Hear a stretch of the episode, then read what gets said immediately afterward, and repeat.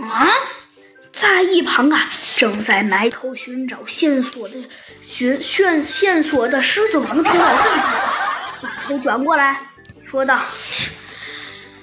哎，小飞机，就凭你那比愚蠢的猪还笨的脑子，知道什么了？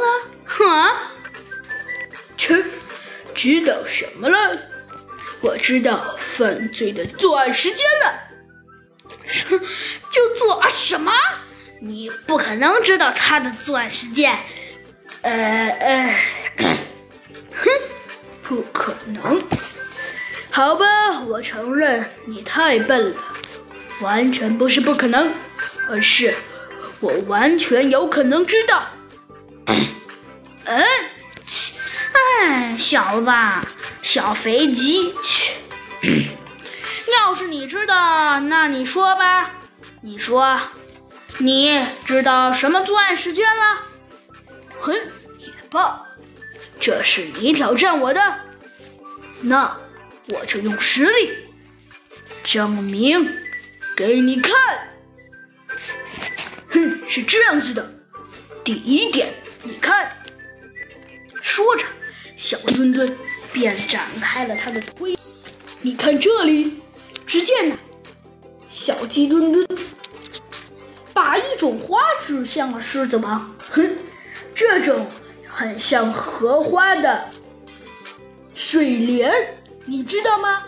呃，哼，还说我没脑子。接着说，你知道水莲在什么时候开放吗？嗯，这个，哼，告诉你，水莲在下午两点左右开放，到傍晚凋谢。